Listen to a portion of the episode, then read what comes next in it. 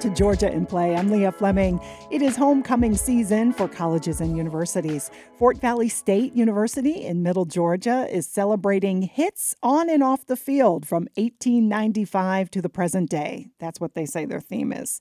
The big parade, the tailgate, and the game is this weekend. And this weekend, the Glee Clubs of Morehouse College and Spelman College are going to Salt Lake City, Utah to perform live with the Tabernacle Choir at Temple Square for music and the spoken word on Sunday. The Tabernacle Choir used to be known as the Mormon Tabernacle Choir. You know how beautiful that is going to sound. And Georgia joins the rest of the country in expressions of support for Israel. This week, Governor Brian Kemp instructed the state treasurer to buy $10 million in bonds from Israel to support its defense efforts against Hamas. Those are some of the ways that Georgia is in play right now. Later on in this hour, you're going to hear the story of a woman who created a solution to her skin issue with the help of some sharks. Right now, I have a question for you. Are you working remotely these days, or are you back in the office? I bet this is the discussion that you are having over cocktails at dinner or over brunch with friends. And there is so much passion behind this conversation. Since the pandemic eased, employers have been trying to get employees to come back into the office. Everyone from the federal government to companies like even Zoom, y'all, even Zoom wants employees to RTO, which is return to the office. But that's easier said than done. Seems that a lot of us just don't want to come back, at least not five days a week. GPB has mandated two days a week in person on Tuesday and Thursday so that we can all work together. Lots of employees are challenged by that kind of a request, though.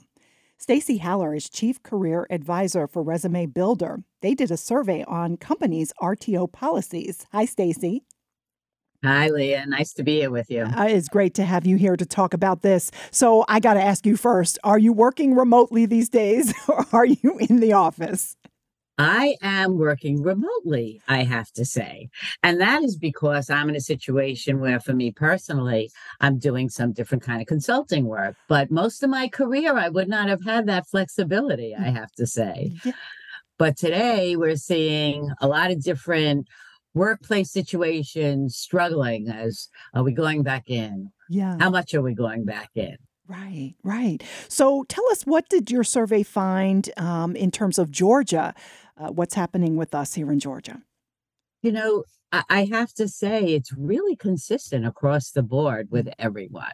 Nobody stands out, even amongst industries or amongst sectors or where you are in the country people want to work remote. Mm-hmm. And there's still a tug of war of, okay, well, if we have to go in, how much do we have to go in? And if we have to go in, how are you going to make me go in? so, you know, it, it varies. You know, I don't think Georgia is that much different because people are people wherever they're sitting across the country today and how they feel about the way they want to work. And I think we've opened the door to give us, the employees, a voice in that. And that's why when employers are saying we want to do this, everybody's saying, well, wait a minute. Maybe I don't want to do this, or maybe I want to work for a company that's totally remote, or maybe I have choices. Mm, yeah. I know some of the key findings. Nine in 10 companies with office space will have returned to the office by 2024. So the key to that sentence is with office space, right? Right. Tells you what the driver might be you know, many of these companies have office space. That money is going into a black hole right now. Mm-hmm. And they're locked into leases. So that could be part of a driver, since you did say. Now, our surveys are convenient surveys. So we went out and surveyed a thousand decision makers just to see if there's a there there. We monitor trends. It's not a scientific survey, but it's pretty clear to me, when I see that our results were 90% return to the office by 2024, I see that movie, Field of Dreams. Mm. And I've been saying that for the last few years because every year we do a survey and every year somebody's everybody's saying, yes, we're all going to be back into the office next year. And it hasn't happened yet. So I think we're going to land somewhere. And I think we are landing in the hybrid world because there are good reasons to collaborate and to be in person with people. But I think what's coming up is Yep, companies want you to return. They're paying for space. They can't manage you remotely. They don't know how to manage you remotely. And they feel more secure if they could see you every day in the office. So there are a lot of things playing into why they want you there. but there are some good reasons. And I think some people do want to show up sometimes. Mm-hmm. So, according to your survey, there were uh, 43 respondents from Georgia. Is that, I guess, 43 companies uh, or people that you talked to from Georgia? 42% currently require some or all employees to go into the office, and 48% uh, plan to require some or all uh, to return to the office by the end of 2024. And uh, that's so. Mm-hmm. Listen to those variables in there. First of all, we have to determine what RTO means. Mm-hmm. Is return to the office five days a week, two days a week, three days a week, mm-hmm. one day a week, two days a month, a week a month? There's a lot of versions. So take that into consideration. Then we also found in our survey is I think it's only like 15% or less. Only 19% are talking about five days a week in the office. So it sounds very drastic, but if you kind of drill down and say, yes, people are saying some people, and it's also not everybody in the company. There are some people that are still going to work remote if 80% are going in a few days. So there's no hard rules here. When you say it in a sweep, it sounds a lot more drastic than if you kind of drill down and say, well, what does that mean? Mm-hmm. Yes, yes. You know, I have worked uh, in in the professional world for many, many, many years, as I'm sure you have, and I have never imagined a time when employees could actually dictate.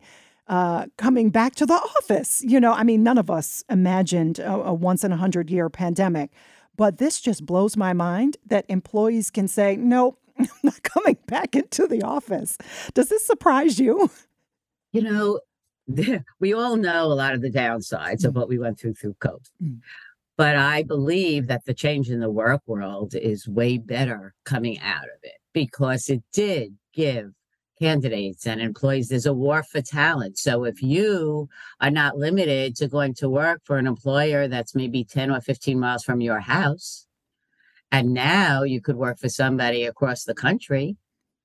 You got a much bigger talent pool and you got a much bigger um, variety of jobs you could apply to and ways you could work. So it increased the war on talent for some of these companies. They had to entertain drawing people in.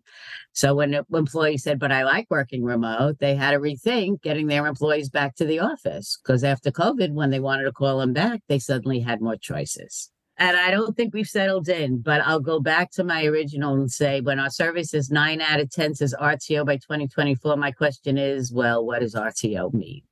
Does it mean a couple days a week or does it mean five days a week back to what it was pre pandemic? And I'll put out there that we're not going back to five days a week in the office. I think those, I you can't put the genie back in that bottle. I agree. I agree. All right. Stacie Haller, you are Chief Career Advisor for Resume Builder. And thank you so much for spending some time with us. This is definitely a talker, and we've got to talk again soon.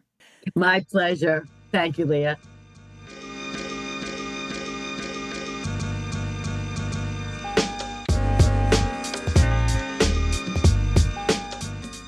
All right, I'm about to make your mouth water pecan waffles, eggs, biscuits with gravy, and hash browns. You can have them scattered, smothered, or covered. You know if you know. If you don't, I'm talking about the Waffle House. And of course, all of that tastes so good, especially late at night. But just like so many other companies with frustrated employees, the Waffle House employees in Georgia have begun organizing and demanding for things like better pay, safety measures, like security and an end to unfair paycheck deductions. GPB's Amanda Andrews is in studio to talk. So, Amanda, you reported on this uh, recently created Union of Southern Service Workers. Uh, tell us about that. Right. So the union just started last year from the work of the political group Raise Up the South. Uh, they began organizing at the Waffle Houses in South Carolina earlier this year. And from there, the movement spread into Georgia, and workers here are demanding better working conditions. Okay, so they're demanding better working conditions. They're also demanding better money. Right. Yeah. So that's like one of the main three demands right now is minimum $25 an hour, wage, around the clock security at restaurants, and the end of something called mandatory meal deductions. So those deductions are about $30 um, out of each weekly check uh, for any food that employees may eat on the job. But the real irritation comes from when employees don't eat the food. Even if you don't eat those meals on the job, that deduction's still coming out of your check. So a lot of people are saying that's unfair, and that's what's getting a lot of the organizing going. Yeah. And you know, I didn't even know that employees that work at restaurants have to pay. I, I, I automatically assumed like if you work at you know a fast food place you get to eat free. I thought that was one of the benefits, but you're saying there's an actual pay deduction if you want to, even if you don't want to d- dine at Waffle House if you work there. Yeah, I was surprised to find that. The other thing that knocked me out of my chair: minimum wage in Georgia is five fifteen an hour. And so once I regain consciousness, I cannot mm. believe how low that is. Um, I'm seeing, like you're saying, the employees here want $25 mm-hmm. an hour. And that is at a time when inflation is high. And, you know, I'm thinking $25 an hour might not be too much, but obviously that's a huge jump. A huge jump, mm-hmm. uh, especially given that, you know, the the state minimum wage is, is lower than the federal minimum wage and even that seven dollars an hour that we're seeing federally isn't enough for people to pay their bills so twenty five dollars an hour is kind of getting people in a position to provide for themselves off of this full time job. Mm. So you did some interviews with employees. Tell us about some of the stories you've heard.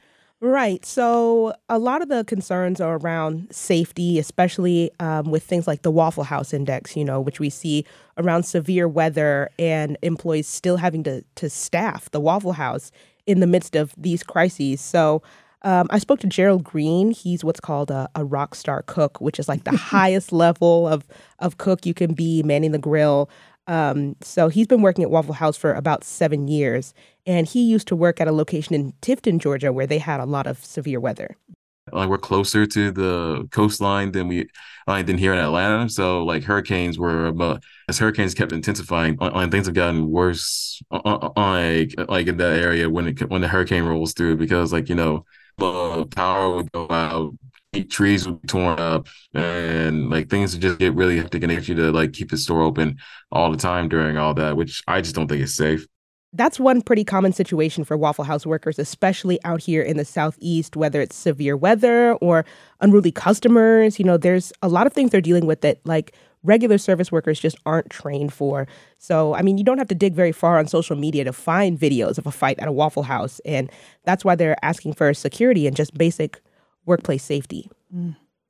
I know one demand I want to go back. You heard about, of course, having to work during these storms. And there is this running joke that FEMA actually follows Waffle House's lead during storms. Um, but that really does impact workers, like uh, Gerald is saying.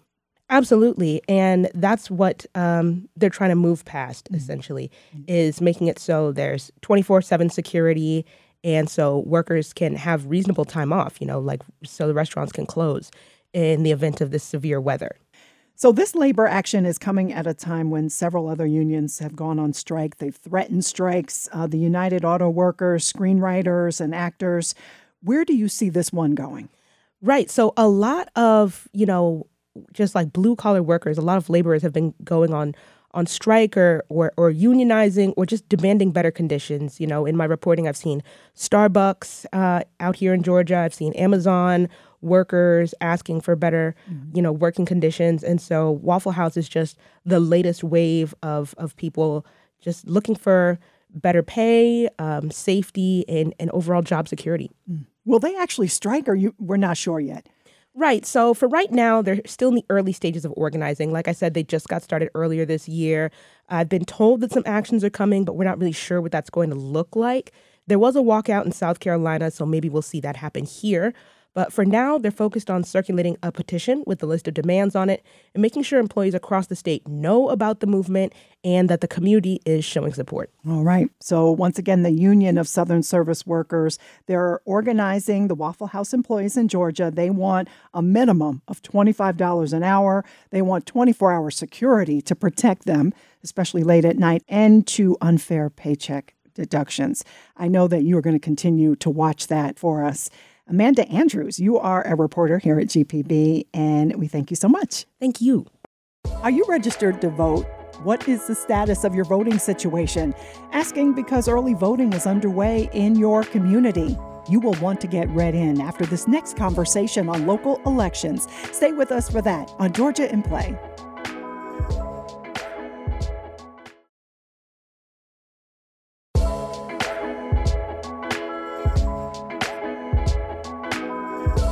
You are listening to Georgia in Play. I'm Leah Fleming. In Georgia, there are no statewide or federal races on the November 7th ballot. However, early voting is underway in the state where you can vote on mayoral and council races in your communities.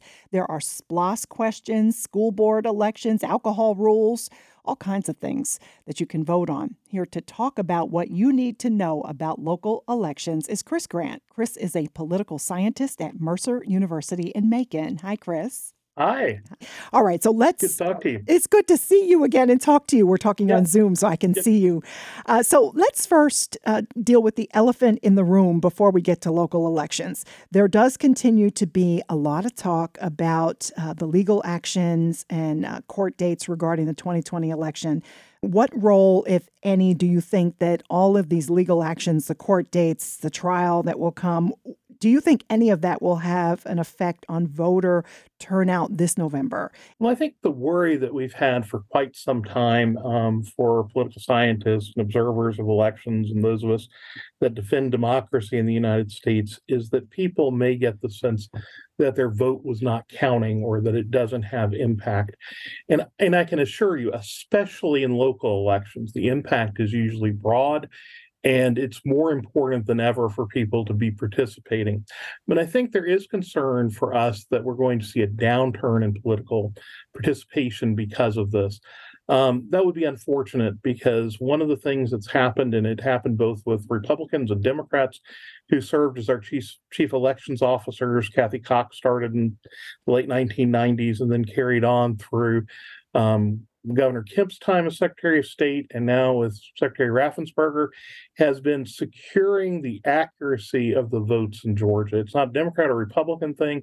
They have made a system that is very difficult to corrupt mm-hmm. and has redundancies for counting, as we've all seen in this last election. The one good thing about all the lawsuits and challenges that came in has been that we have found out how much security there is in the election system.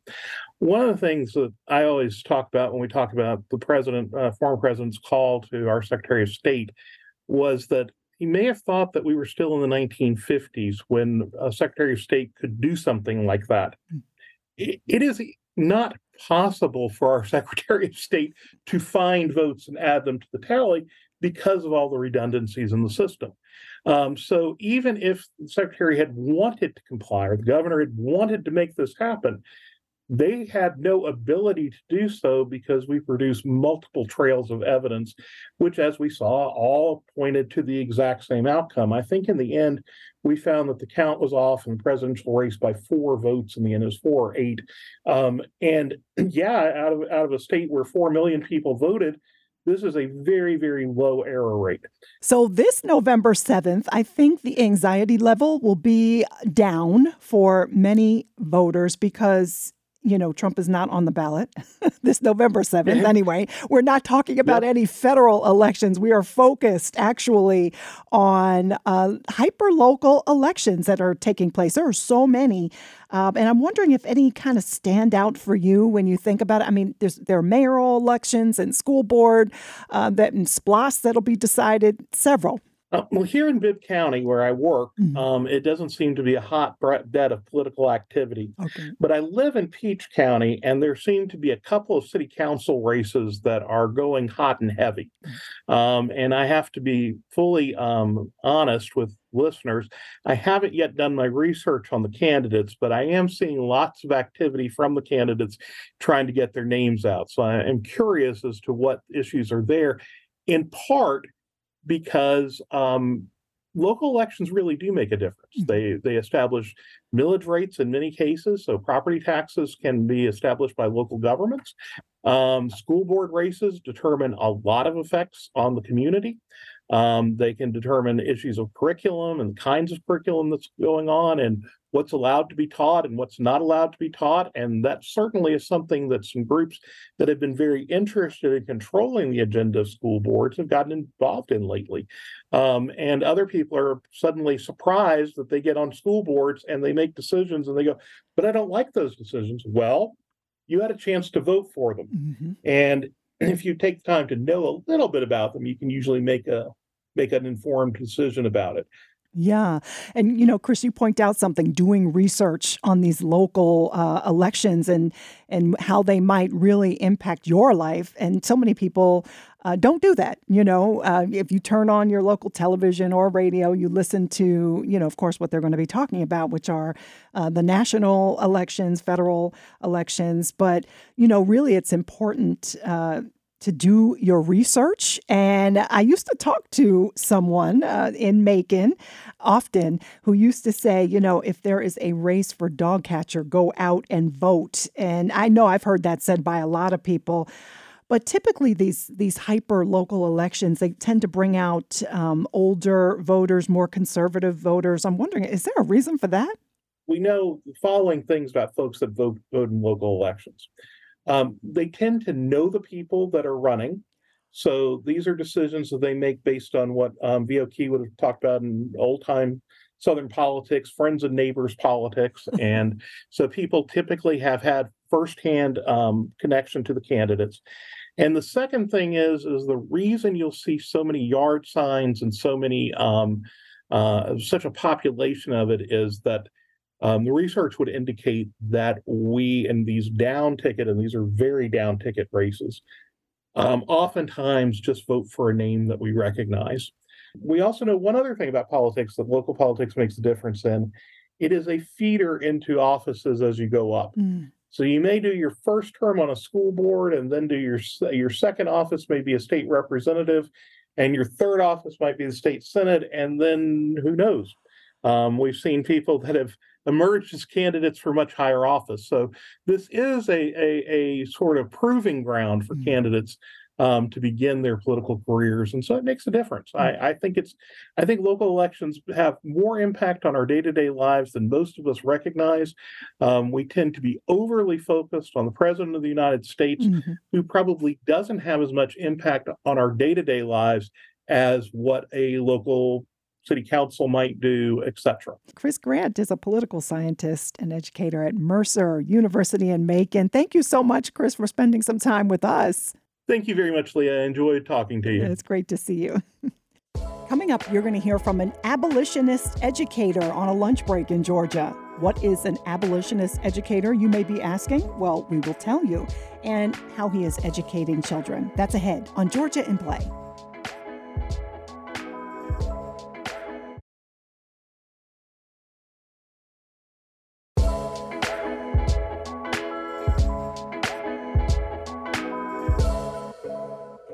Listening to Georgia in Play. I'm Leah Fleming. Have you recently been around a school at day's end? If you have, then I'm sure you think that every child in town and in the state must be at this particular school today. The pickup line is crazy. The traffic on foot and with the buses slows everything down. It's like rush hour on I 75. But all that traffic around school doesn't mean that everyone is where they should be. In Georgia, about one in four kids are not in school as much as they are supposed to be. Nationally, that number is one in three. What's being called chronic absenteeism peaked during the pandemic, which isn't surprising. But what is concerning is that now, almost two years into the return of in person learning, teachers say that they are still struggling to get all of their kids back into the classroom. GPB's Grant Blankenship has more. It's the first cool day of fall in Macon and Principal Kizzy Lott is in a floppy green poncho and baby blue rubber boots, so students can dump water on her head. You only get a bucket if you've been regularly coming to school. And by now, Lott is wet. You ready? No, no poncho does right nothing. It's right here. This is fun. But in truth, it's a kind of soft diplomacy. There's a message Lott needs these kids to take home today to their grown ups and their friends who miss school. School attendance matters, especially in our early grades. That's Lott drying off in a conference room in her school, Bruce Elementary. She says caregivers of little kids may think, oh, they're just playing all day. But no, that's where the foundation of reading and the foundations of mathematical skills begins. Students missing enough instruction to threaten those foundations was already a problem for Lott's school before COVID. Of course, COVID made the problem more pronounced. That was true for the surrounding Bibb County School District, too. And you'd probably expect that. Stanford University professor Thomas Dee. knows those numbers well, too. D studies the economics of education, including chronic absenteeism. Prior to the pandemic, it hovered around 15%, which was already considered too high. Then there was the instructional chaos of COVID. And so when Dee began collecting national attendance data for 2022, the first year when kids were back in classrooms, my sense was that people were ready to get back to normal. So I'll confess I was surprised by the really sharp rise in chronic absenteeism. What Dee found, and which he describes in a study published in August, was a doubling of the pre COVID absentee rate across the country in districts both urban and rural. That means nearly one in three students missed too much school in 2022. What Dee's unsure of is why. It wasn't correlated to community COVID risk. Or whether a state either adopted a masking mandate during that return to schooling or banned masking mandates. It was such a broad phenomenon. We predicted that about a year ago. That's Hedy Chang, founder of Attendance Works. They collaborate with school systems across the country, helping them enact measures that get students back in the classroom. Red, blue places, you know, different parts of the country. When I see a pattern that's happening in all of these places, I'm like, you know, I think it's probably national. Georgia's average tracked the nation's in 2022. One in four missed too much school. But a number of school districts, almost entirely rural, approached almost half of their students being chronically absent. For Atlanta Public Schools, the number was 39%. When she looks around now, Chang says this post pandemic rise in chronic absenteeism probably isn't over. It's not just a 21 22 issue, it's a 22 23 issue.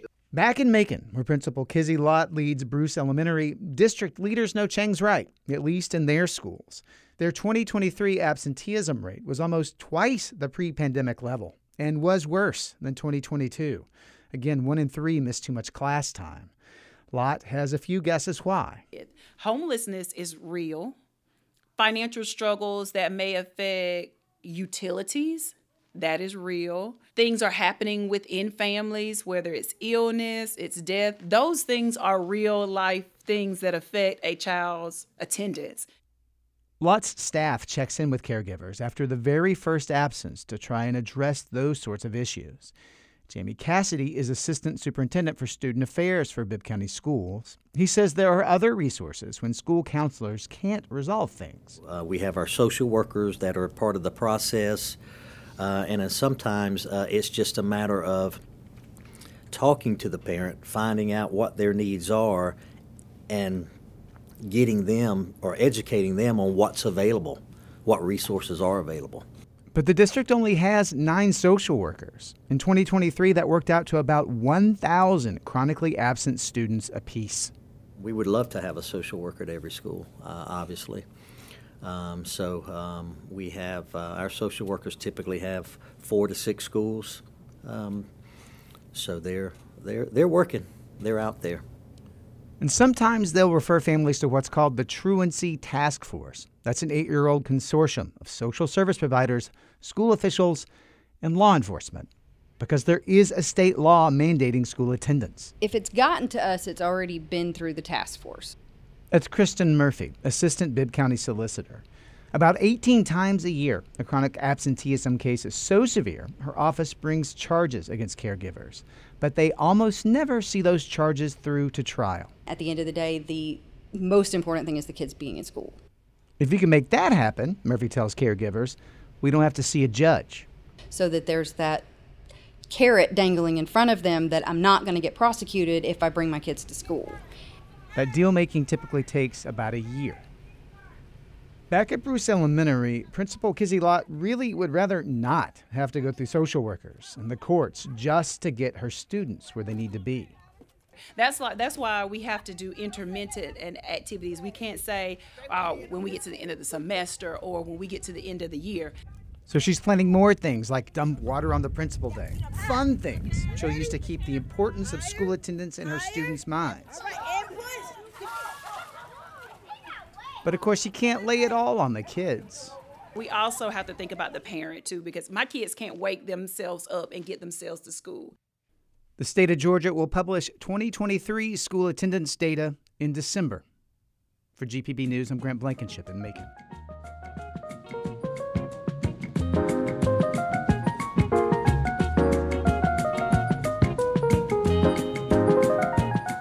Going to hear more on the challenge of getting kids to stay in class in a moment. But first, think about your favorite book or author that you like to read as a kid. Maybe you love Judy Blume like I did. Well, now imagine that someone decided that you couldn't read that book or that author. How would you feel? That is what is happening across the South and other parts of the country book bans. In school districts like Cobb County and Forsyth County, there have been heated debates and the removal of some books, even the firing of a teacher over reading one of those banned books to students.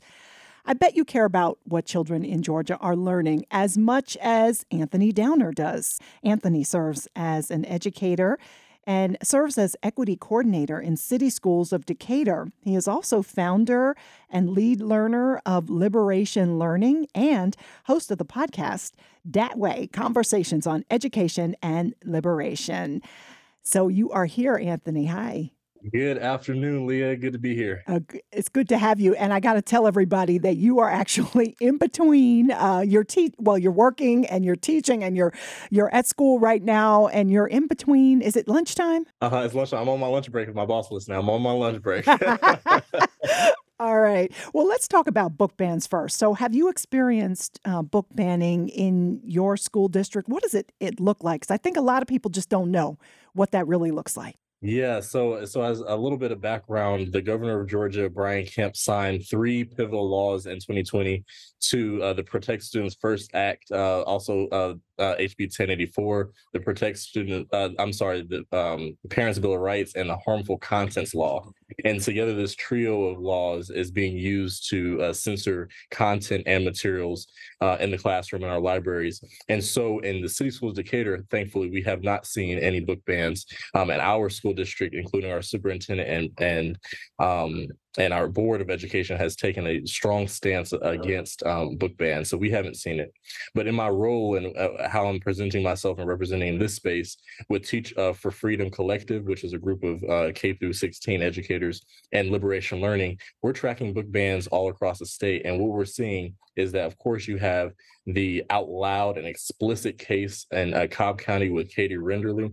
But what we're also seeing is that teachers are self censoring, librarians are self censoring. And so to anticipate those parent complaints and the removal process formally, they're beginning to censor and take books off shelves and out of their classrooms. And I think that's a, form of uh, censorship and book banning as well. Mm. So I would imagine that there is someone in the audience that says, well, what is wrong with preventing those books from being on the shelf in school those are conversations that maybe should just be had at home if if they're had at all but what is wrong with that yeah, there's a few things wrong. Okay, I'll, I'll uh, respond in kind. Listen, as an educator, I think that family and parent and um, choice and voice in their students' education is paramount. Our parents and families have to be engaged, and you're right there are some conversations and work that has to begin at home or mm-hmm. works in tandem. But what these laws give parents and families the opportunity to do is if you're uncomfortable or disagree with something, then you get to remove it for a whole classroom or a whole school or a whole school mm-hmm. district. And that violates our students' freedom to learn and our teachers' freedom to teach. I understand, of course, there's situations where parents have to step in and might want to excuse their child, but they shouldn't have the opportunity to do that um, wholeheartedly. And we have to understand a lot of our students are up are ahead of the game when it comes to what's appropriate, when it comes to what's um, developmentally appropriate at their age level, or mm-hmm. what's popular uh, in society. And we have to give our students opportunity to express themselves, be curious, uh, to ask questions. Um, and that's what we're doing. Uh, we are not uh, indoctrinating students. We're not impressing upon our oper- um, op- opinions. These students, as young in CSD, as young as kindergarten, can understand how different families are set up and structured, or how race impacts different uh, folks interpersonally and systemically. We sometimes, as adults, are the barriers to our students' understanding of these complex issues. Mm. So, turning to uh, chronic absenteeism, because I want to pick your brain about that. Um, we have a, one of our colleagues here at GPB uh, has been reporting on this, and I'm wondering if you have dealt with that absenteeism. I mean, we saw it happen during the pandemic, but it really was a problem before the pandemic, uh, from what the the numbers are showing, and it's it continues to be a problem. Yes, having done some work in Gwinnett County Public Schools, Atlanta Public Schools, and now City Schools of Decatur, absenteeism in the form of uh, skipping class AWOL. Or uh, just unexcused absences um, has been a major problem. And that's uh, uh, not across the board, unfortunately. When we disaggregate the data, we're seeing mostly our Black and Brown students Mhm. disengage from the classroom. And so we have to ask ourselves, what about them is pushing them, or what about our classrooms is pushing them out? What is missing from our classroom, whether our instruction or our socialization, that is pushing students out of the door where they don't feel uh, safe and seem enough to be successful? And we talk to our teachers a lot about growing intellectual capacity, being culture responsive. But the truth of the matter is, you can't do that with students who are not in the classroom. Mhm. Now, of course, we know a lot of Black and Brown students don't feel a sense of belonging, inclusion, particularly when we look at curriculum and instruction, as well as the disciplinary um, and behavior practices. And so when students don't feel uh, engaged, when they don't have a relationship with the teacher, or when they're learning content that is boring itself or taught in a way that's boring, of course, they're going to get up and get, and leave and not come back. Um, at the uh, on the at the same vein, we also have to teach students better decision making and accountability. We have to teach them time management. So it's definitely a both and approach when we talk about the solution. Um, but I think that when we talk about culture responsive teaching and student engagement and ha- students having voice and choice, we might have a solution right there in that teaching approach. Ah. so, you call yourself an abolitionist uh, educator. What does that mean? Yes, an abolitionist teaching uh, teacher really takes the spirit of what I call my ancestors uh, who fought for the abolition of slavery, who fought for the abolition of um, uh, oppressive systems against Black bodies. And they take that spirit and they apply it to the classroom. So we know ultimately public education as a system oftentimes doesn't work for a lot of students. And so as an abolitionist educator, what you're do, what you're doing is agitating, disrupting those practices and policies that are antithetical to inclusion, diversity, equity, and justice. If you know something is harmful for uh, to your children, as an abolitionist educator, you are standing up and actively resisting. And I'll use this law as an example. When I was in the classroom, no matter what the law said, I was going to teach my students white supremacy culture. I was going to teach them that the United States is fundamentally is systemically racist. I was going to teach these things because they are not only the truth, but my students could arrive at those same conclusions. And how dare I gaslight them when the evidence is right in front of them? And so that's an example of an abolitionist teacher that kind of uses practices used by edu- anti-racist educators as well as culture responsive educators to have the conversation about the uh, the alternatives and the freedom dreaming we can do to the systems of oppression we have today. Mm, now, growing up, you did not experience that. You grew up in Georgia. Um, you didn't experience that, did you? That kind of teaching? I did not experience. I didn't have any applications educators. I grew Right. up in uh, Gwinnett Public School. No, we did not. We didn't even have culture responsive ones. No, let's be honest. Oh my goodness! So your um, podcast. Tell us about your podcast, Dat Way, D A T, Dat Way. Yes, that way. So this is uh my podcast. That way um, pays homage to the North Side, um, not North, the North Side, Ah. which is located um, in Gwinnett. And I appreciate Migos, Quavo, Offset, and Takeoff for putting us on the map. I went to Berkmar High School. I, I, I was in the same building. Rest in peace to Takeoff, who was my um, would have been my graduating class. Uh, so it pays homage to where I'm from and where I grew up. And when I grew up, it was not cool to be from Gwinnett. If you you said no, I'm from Atlanta. I'm from Atlanta. I'm not. Nobody knows where Lilburn Norcross is. Uh, and so um, I had the opportunity a few years ago to work with my friend on this podcast, and I'm a talker, as you can probably imagine. Um, and we were doing some grassroots organizing in Gwinnett and other places uh, four policies around anti-racism and helping all students uh, feel seen and heard. Uh, and he approached me about being on a podcast.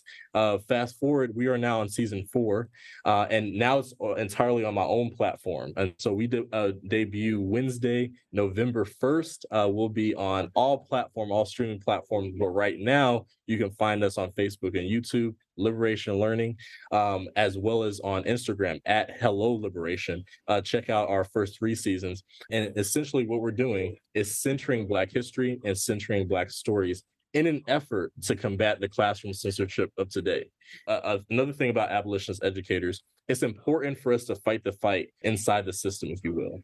But we also know our ancestors didn't stop there they also went and built and sustained what they were demanding. And so while I'm fighting for Black history, you can't stop me because we're also going to teach it on the podcast. Uh, and this season, we'll be uh, getting more into some Black stories. Of course, we're going to um, pop off with some connection to how recent events, like what happened in Israel and Palestine, might impact Black Americans or Black people across the diaspora. Of course, we got to talk about Cop City. And most importantly, we got to get ready for this new legislative session in January, uh, uh, during which we we think they'll go uh, to the next level when it comes to classroom censorship. All right. Thank you so much, Anthony. Thank you. Ashe. Ashe. Anthony Downer is a teacher and equity coordinator in City Schools of Decatur. He's also founder and lead learner of Liberation Learning and host of the podcast, That Way Conversations on Education and Liberation. From the farm to the shark tank, you're going to hear the story of a UGA grad student turned entrepreneur after searching for some skincare products. That's ahead on Georgia in Play.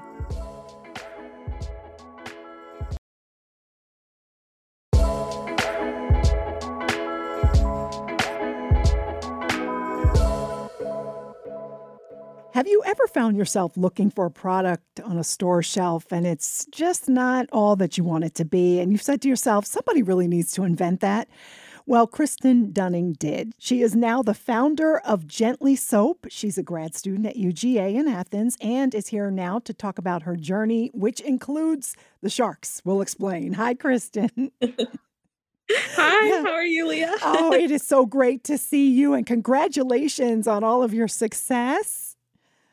Thank you so, so much. Thank you. so, you appeared on Shark Tank in 2023, which I'm sure was amazing. Uh, tell us, how did this happen for you? So, it was a crazy type of thing. I applied in February of this year, heard back while I was like sitting at a Taylor Swift concert waiting for her to come out. So, it was like April, like the end of April. And then by June, I was filming, and then it aired in September. So, it was kind of like this, like, couple of months of like a whirlwind of like, am I going to be on? Like, is this actually happening? Right. To where it, to then it turned and it was like, oh my God, my episode is on TV. Now it's on Hulu. Like, this is crazy. So, yeah. so, Shark Tank, for those that don't know, uh, this is an, a, a show that's on ABC. It invites entrepreneurs to pitch their businesses, you know, their products to a panel of a group of established business investors known as sharks. And then you get a chance to strike a deal and grow your business. Now, your business is soap. Talk a little bit about that. yeah, so I am the founder of Gently Soap, which we are herbal infused bath products for sensitive skin and skin conditions. I, among many things, am an eczema warrior.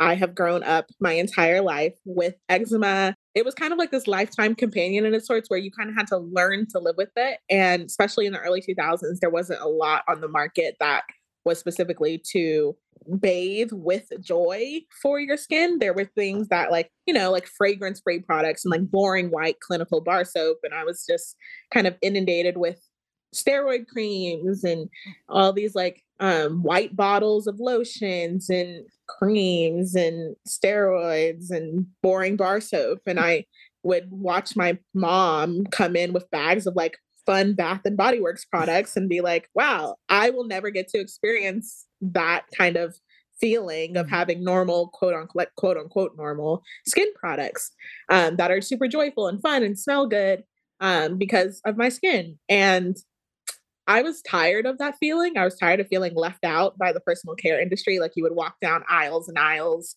of like stores, and it would be like this tiny section for people with skin like mine, and rows and rows of colorful, cool, scented things for everyone else. And I was like, this is this is kind of awful.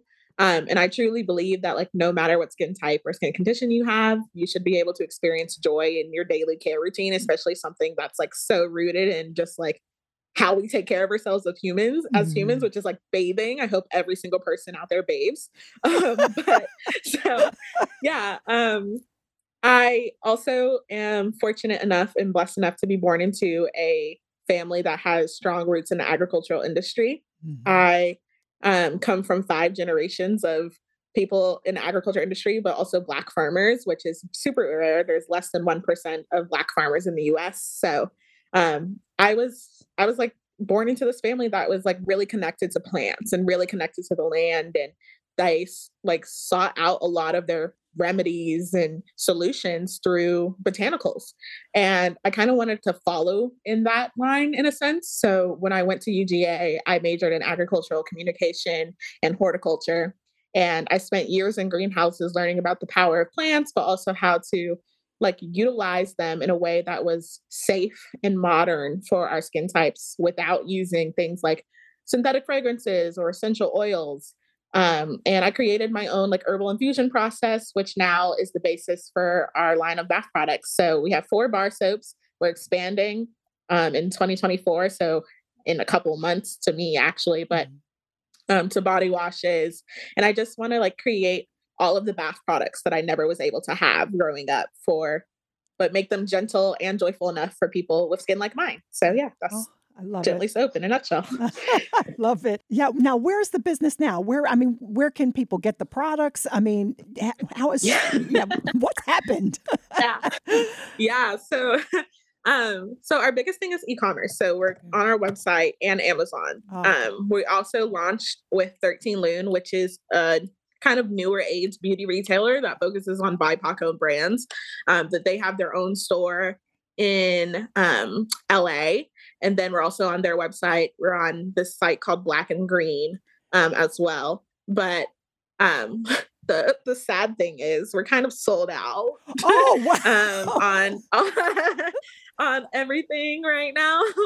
So, um, but we're going to be back in stock by the first week of November. So everywhere, including Amazon, 13 Lune, whatever, will be in stock before Black Friday, before like all the craziness of the holidays. Mhm. But Shark Tank did its thing. And when I tell you I had no idea what to expect, and then all of a sudden I woke up like the day after the show aired and I'm like, what do you mean we don't have anything left in Amazon? Like we had we had we had four thousand plus bar soaps there. Like, what do you mean we sold all of them? Was like, Wow. like how does that happen in one day? And it it's truly like I had I honestly I I was I had heard stories of Shark Tank brands that sell zero like zero dollars worth of stuff. So I was like, you know, the the meter of what could happen is so large. There's people that are like, oh, I sold a million dollars worth of product. So we're like, I sold nothing. so I'm like, I didn't want to expect anything or like throw all my money into inventory before. So I it's a good problem to have, but it's also just like, oh my God, I got to get back in stock everywhere. So that's kind of been my life for the last couple of weeks. Like, how do I one finish getting all the orders out? Because I still haven't even done that. There's thousands and thousands of them to get through. But um, how do I also get everything back in stock so we can be ready for the holidays? So yeah. Oh my God, this is a great problem to have. this is really Yeah. awesome. And are you Yeah. still going to classes, you know, for your your MBA? Yeah, so I decided to take a break this semester, which ended up being like the best thing ever because uh could not have been doing like final season in the midst of all this chaos. But I will be back there starting in January to finish my MBA. Um, so excited uh, this to is- learn more at school. This is just amazing. Amazing. Are you from Georgia? Yeah, I'm from Georgia. I'm from Dallas, Georgia. Um, went to North Paulding High School and then UGA. Um, about to be a double Dawg when I finish in May, hopefully. Um, and yeah, I love UGA. It's everything. I love Georgia. Um, our brand's also a Georgia-owned brand. yeah, that's what I was getting ready to say. everything yeah yeah I, I love everything about georgia agriculture people come out for local brands and i feel like that's the one thing that i've learned from georgia so much Well, this has just been, this is such an amazing story. And uh, we thank you so much for sharing it with us. Kristen Dunning, you are the founder of Gently Soap And uh, we thank you I so am. much. thank you so much for having me and for even asking me to do this. It's truly a blessing. So thank you. And that's our show for today. Send us a note to askgip at gpb.org. You can listen at gpb.org and download the show on the GPB app.